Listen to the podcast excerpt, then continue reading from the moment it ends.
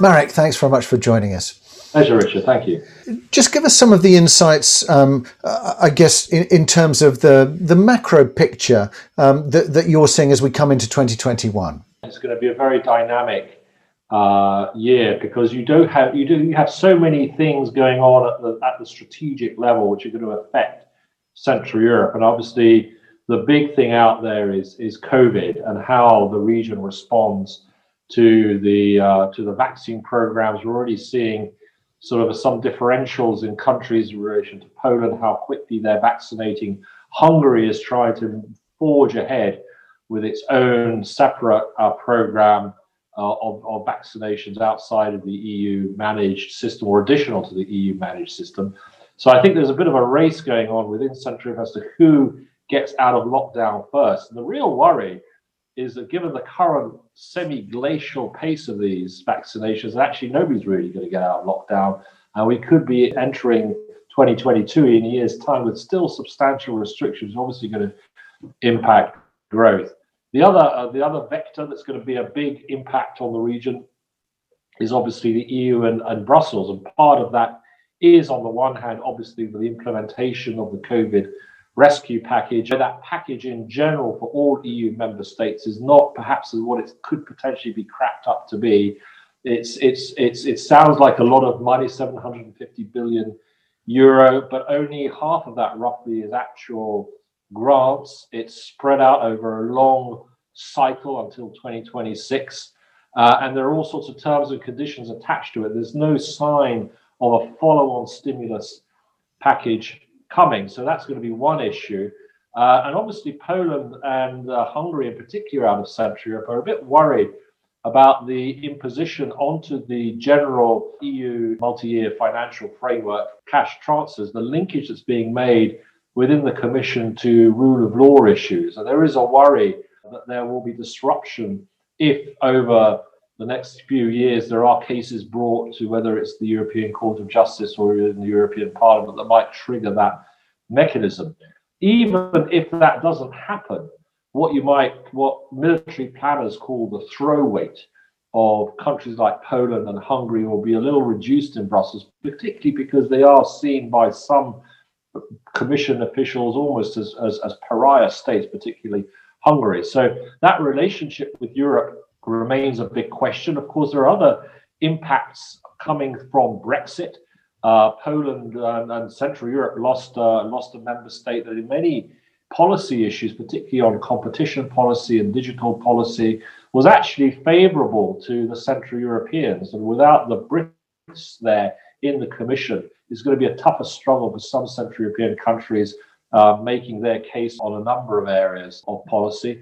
And of course, we're all keen to see what the shift in power in Germany with Mrs. Merkel departing, uh, Armin Laschet taking over, who's going to be the chancellor, and how far he and also President Macron, who does have an election next year, is going to be playing the relationship with Central Europe. Will the Macron's plans, which he floated last year, of moving moving ahead on eurozone integration, uh, to the to the to the and, and leaving many non-eurozone countries like Poland outside of that orbit of decision making. Will that return, or will he ease off in the name of broader EU unity? America, obviously.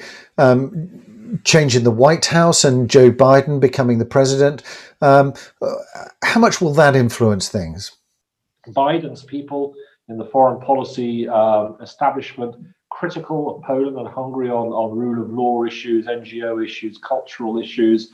Will that impact the very warm bilateral relationship that was being built up under the Trump presidency? And in general, what will the Biden presidency mean in terms of refocusing the US much more on Brussels and on rebuilding that relationship with Berlin and Paris rather than focusing on Central Europe, which is what President Trump was doing? so, a lot of questions there. And of course, a lot of people looking to the United States to see what the impact of the Biden uh, stimulus package will be. Very deep pockets, indeed, being found in the US Treasury. The US new nominated US Treasury Secretary already saying that she'll be moving ahead with a further stimulus package, which is going to ramp up up to 25% of GDP when you count all the Trump and Biden years together.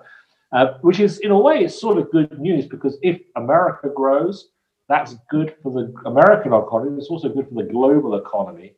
And it's also good for the relationship with the EU. And very finally, Richard, obviously, everyone's saying, well, Biden's going to be good for rebuilding the US European relationship. But there are issues like China, NATO spending, Russia, where he might find himself having some very tough conversations, particularly in Berlin, where particularly if Mr. Laschet takes over uh, the, the chancellorship in the second half of the year, at the end of the year, uh, where Germany and, and, the United States don't necessarily see eye to eye. So a very complex picture, very uncertain picture, a very dynamic picture, especially for Central Europe.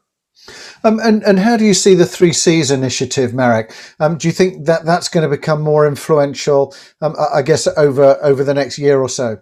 It's a uh, long history behind it, um, historically a lot, a lot of sentiment involved in the region, but primarily driven by the recognition by the Central European leaders, meaning from the Baltics to the Balkans, a big swathe of Europe, that they're behind the curve in key investments, whether it's in energy, infrastructure, digital economy, and trying to find a mechanism through which those countries can work together to accelerate their development and investments in that area. Now, it always always boils down to money, uh, these countries individually on their own are fairly hamstrung in terms of deficit. Their freedom of maneuver on fiscal policy, monetary policy, relatively limited. Where's the money going to come from? And that's been one of the challenges for the Three Seas Initiative. They have set up a regional fund, which is partly financed by, by, by state banks and state controlled conglomerates in the region. But they're also looking for investments, particularly from the United States, and not averse either to the Middle East, perhaps even coming in as a as a funder. And I think that's that's one of the going to be the great um, uh, initiatives of the region. We wish them well. Um, obviously, under President Trump, yes, there was a great interest in the United States. A lot of people wondered whether that was driven by the interests of Central Europe, whether it was part of the Trumpian skepticism towards the EU and trying to undermine Brussels' influence in the region, whether that was a motivation. Could be, we ought to see with Biden. I mean, so far, a number of Biden's advisors have spoken actually well of the project. They want to see it continue. But I think you will see it balanced with a greater engagement with uh, with the EU, uh, with the EU itself, and the real focus for the US administration being, you know, ongoing negotiations on a potential EU-US free trade deal. You know, if that's a long story. Uh, but I think that so the priority of the three Seas will perhaps lessen from the US government's perspective but you will see local, uh, regional governments in Central Europe, particularly wanting to move forward uh, with it. There's already a next summit has been announced. It's going to be in Bulgaria, uh, probably in the second half of this year, 21.